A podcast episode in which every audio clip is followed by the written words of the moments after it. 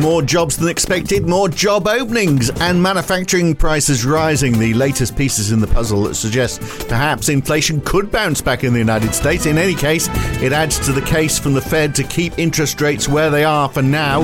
March is certainly a pipe dream. So when? And the RBA in this environment, what sort of message will they be sending tomorrow? It's Monday, the 5th of February, 2024. It's the morning call from NAB. Good morning. Well, once again, bonds were the story last week, with yields heading down over the week, none more so than in Australia. 10-year yields were down 13.5 basis points last week, which is more than the fall we saw in 10-year treasuries. They fell about 12, but 30-year yields were down almost 15 basis points.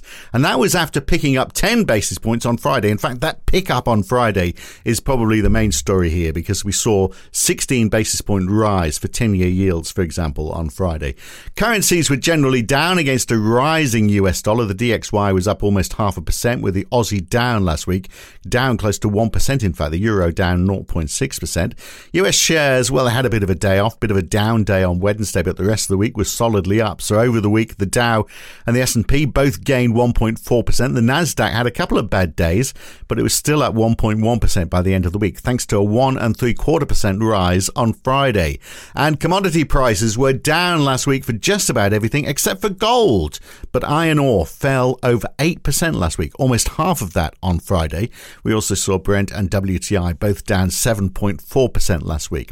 Well, since we last spoke, non-farm payrolls in the United States. Let's digest that first of all, because that accounts for some of that bond movement we saw at the end of the week. Here's NAB's Ken Crompton in Sydney, and it was a big upside surprise. Maybe, in fact, we should pay more attention now to the ADP numbers, because actually they foretold us what was going to happen, even though we normally dismiss it. But they were saying a big increase in numbers as well, weren't they? Morning, Phil. Yeah, look, maybe there's a story about the broken clock there with ADP. With all due respect to those putting that together, but certainly this time around it was a little bit closer to the money.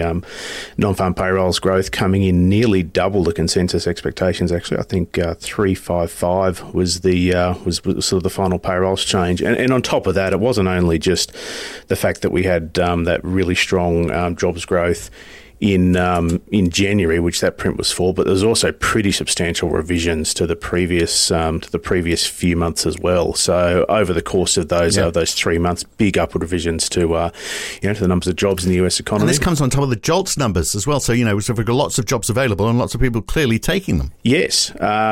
So I think there's a lot of revisions come out in this particular chunk of the of the labour force print. You get revised population estimates, a bunch of other inputs change as well, and the net the net revisions across everything, like even across the course of 2023, were all sort of positive across the board, both in terms of getting jobs growth revised up or job numbers revised up a little bit. The unemployment rate sort of not having quite as much upward pressure in it either. I think that actually held steady at 3.7% for the month. So, to that extent, but earnings. Yes, that's the potential wrinkle in the number, I suppose. Earnings also double expectations. Well, if you've got lots of jobs available, you've got lots of people taking them. I mean, you'd expect earnings to go up, wouldn't you? So 0.6% in January. That's and again an upward revision for December. Not quite as large as the numbers of jobs, but.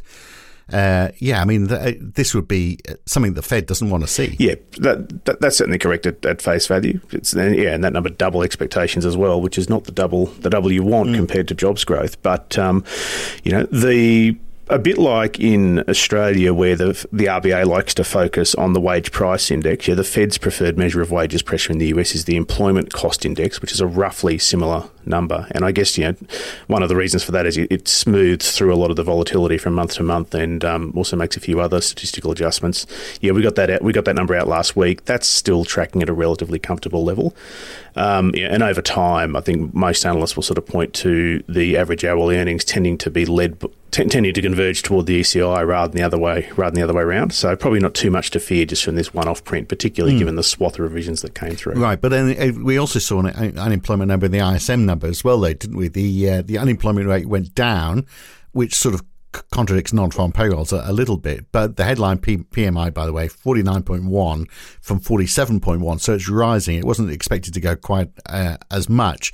But prices, okay, not jobs, but manufacturing prices back on the rise. So they went from 45.2 to 52.9. So that is a bit of a worry, isn't it? Maybe a sign that, you know, another one anyway, that inflation isn't beaten just yet. Yeah, there's a bit of potential prices pressure there too. I think I have seen some cautions that the prices paid in the ISM track commodities prices pretty closely. So given that's a major input in manufacturing, so less of sort of wages pressure there and more commodities. So probably not, once again, probably not too much to be fearful about there. I mean, one indicator that I have seen flagged as being, you know, maybe having a bit more significance than anything else out of this sort of combined stuff at the end of last week is the hours worked within the non-farm payroll survey. So that's actually been sort of weakening for the better part of for a good while actually, and that included that print last week. And I mean, if you're thinking about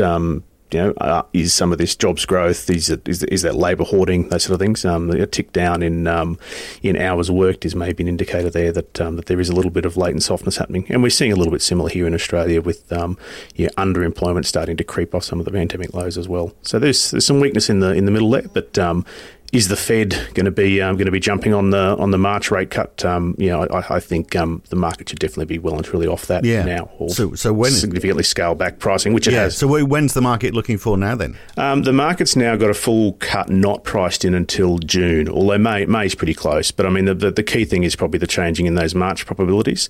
You know, that was sort of well north of 60% at one point. Now that's back down to barely 20%. There's only about 5 points priced for March, which, given the way that the data's evolving, certainly seems fairer. Well, certainly the Fed speakers that we've had since, you know, they're still striking that party line, aren't they? Inflation might come down, but interest rates aren't going to come down for a while yet. Yeah, and then, I mean, there's actually a lot of echoes between the beginning of this year and the beginning of last year.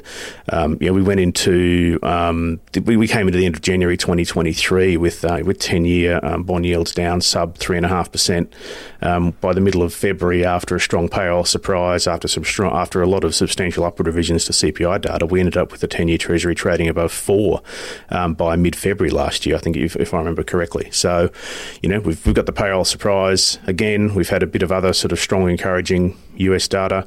We're going to get those CPI revisions this week. You know, Fed Governor Waller has been on the wires the last week or so, or a couple of weeks ago, sort of cautioning that you could see some of this sort of happy story of inflation revised away a little bit. So there's still certainly some risks there. And $121 billion worth of 3, 10 and 30-year bonds are going to be issued this week as well. I'm not sure that, you know, with the yields rising again, perhaps it's not such good timing for a splash of bond issuance. I guess it depends whether you're looking at it from the Treasury side or from the investor side, I suppose. I mean, certainly Treasury, 10-year Treasury is trading again with a 4% handle. I think there's still some sort of psychological.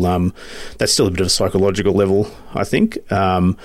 We have seen the auction sizes increased a little bit, but given the total Treasury refunding came in a little bit under expectations, I guess maybe not as bad as feared on the supply side. So it'd be very interesting to watch where clearance rates and stuff end up going. So this will be sort of the first test of that in a little while. It was an interesting day on Friday, wasn't it? When we saw the dollar getting stronger, we saw bond yields rising quite a lot, but we also saw equities rising quite a bit on Friday as well. Well, I think we did get some of those big tech name results just after the close on Friday. So I think Meta in particular made a lot of headlines with their big buyback and a dividend, and doing a few very non-growth stock-like things. Probably much to the delight of Mr. Zuckerberg and other shareholders, obviously. I think that was part of it, and certainly sort of broke the trend to, I think, a little bit of some of the sort of AI-driven softness in some of the other big tech sector results we've seen earlier in the week. So I'm sort of ascribing it mostly to that. And in fact, you did see the SMP 500, I think, made 1.25%, I think. versus the Nasdaq sort of closer to 2% on the day. So a bit of a tech story there, I think. Even though typically in a day where 10-year yields jump nearly 15 basis points, you'd look at that as being tech negative. But it wasn't the case, was it? And I wonder about this whole idea of the buyback. I wonder whether was it an artificial intelligence engine that told him that's going to be. Maybe that's going to be the way now. The stock market is going to be completely driven by artificial intelligence. In the UK on Friday, Huw Pill gave a speech which had a bit of a market response. You and I have not been able to find a copy of this speech anywhere. It was online, apparently. Maybe he's got a TikTok account. I didn't look there. But wherever it was, he basically came out with the line that, inflation might come down, but that doesn't mean interest rates are going to come down in a hurry. You're just going to have to wait that little bit longer was basically the message. And markets did respond to that. Yeah, and that sort of, picks up on a similar theme to what Gavin's been talking about in this forum where, the BOE can see quite clearly there's going to be a pretty attractive slump in inflation, measured inflation through mid-year, but there's good reasons to believe that's not going to extend. So Huw Pill sort of talking to that theme, saying we need to look through that temporary drop and keep rates high. And the market impact of that was a pretty substantial underperformance by gilts on Friday. So gilt yields rising a lot further in the US, despite that weak. Sorry, that strong US data. So are we going to get a similar story tomorrow then from the RBA? Well, yeah, we get a few interesting things to change with the RBA this month. Given this is the first 2-day meeting, so they'll actually start meeting today. Mind you, in practical terms, we still get the announcement 2:30 p.m. tomorrow, so no difference in that sense. What we do get alongside it though is we'll actually get the statement of monetary policy. We get that tomorrow at 2:30 as well, rather than Friday, like we traditionally did. And also we get our first press conference with Governor Bullock at 3:30, so an hour after the release. So a few things to watch there. In terms of our view on the actual rate decision, that's clearly for unchanged. I think there's very little case for a rate move given where inflation has been realising over the past quarter. I think we're looking for them to have a inflation forecast track in the SMP that will probably point to inflation being back in the middle of the target band by mid-2026. So that's still pretty long compared to what other central banks are looking at. So it'll be interesting to see where, sort of what nuance is put on that at the press conference. And I guess it'll be interesting to see, what tone maybe we can discern from Governor Bullock herself at the podium and the press conference, as opposed to what we're maybe getting from the broader board in the statements. It'll be interesting to see if there's any too much difference there. And what's it all do to housing? So we had that big fall, didn't we? We didn't talk about it over the weekend when we were talking about house prices, but we didn't talk about the housing finance commitments, which would because we actually recorded the podcast before they came out, but down 4.1% in December. I think NAB was actually expecting they're going to increase, but they are volatile. If you look over 3 months, and it's actually up a bit, so maybe we just dismiss this as 1 month. But obviously, it is having an impact. Higher interest rates, you'd expect it would, and it is, isn't it? Yeah. So softening in commitments there. We were expecting something stronger. The other data out alongside that as well was the PPI for Australia. And looking at the construction. Construction producer prices, still very strong growth in there as well, which is certainly not going to help on the new construction side. With changing sentiment around rate cuts domestically, it'll be interesting to see what happens. Whether the sort of stories of latent stock waiting to come to market will be realised, or whether something else happens. So not too much direct implications from that data on Friday, though, but certainly interesting to have in the pocket. Right. Well, we get the ISM services index for the United States today. Also, the Caixin services PMI for China as well. We get the trade balance for Australia, and Jerome Powell, I think, is talking fairly shortly Sunday night in the United States on 60 Minutes, convincing obviously the American people that he's doing the right thing by them. I wonder if he'll talk about the risk of CPI going back up again, or numbers being revised later on in the week. Normally I would say I expect so, but given that he's sort of surprised me personally on the dovish side in both December and January now to some extent, I guess it's hard to tell.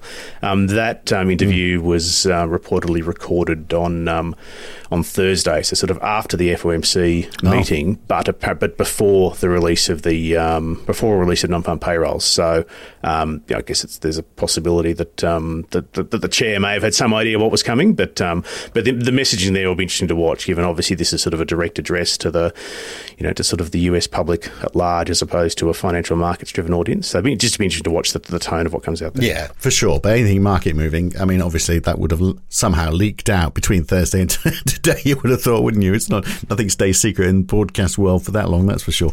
All right, very good. We'll leave it there for now. Good to talk, Ken. Catch you again very soon. Cheers. Thanks, Phil. And earnings-wise, Caterpillar before the open tomorrow in the United States. That's often seen as a bellwether stock, but really, we've been through all the big news stories. We've worked our way through most of the tech stocks in the United States, but it is a big week in the ASX this week, so look at stocks closer to home. That's it from me. Back tomorrow morning for another edition of The Morning Call. Thanks for listening.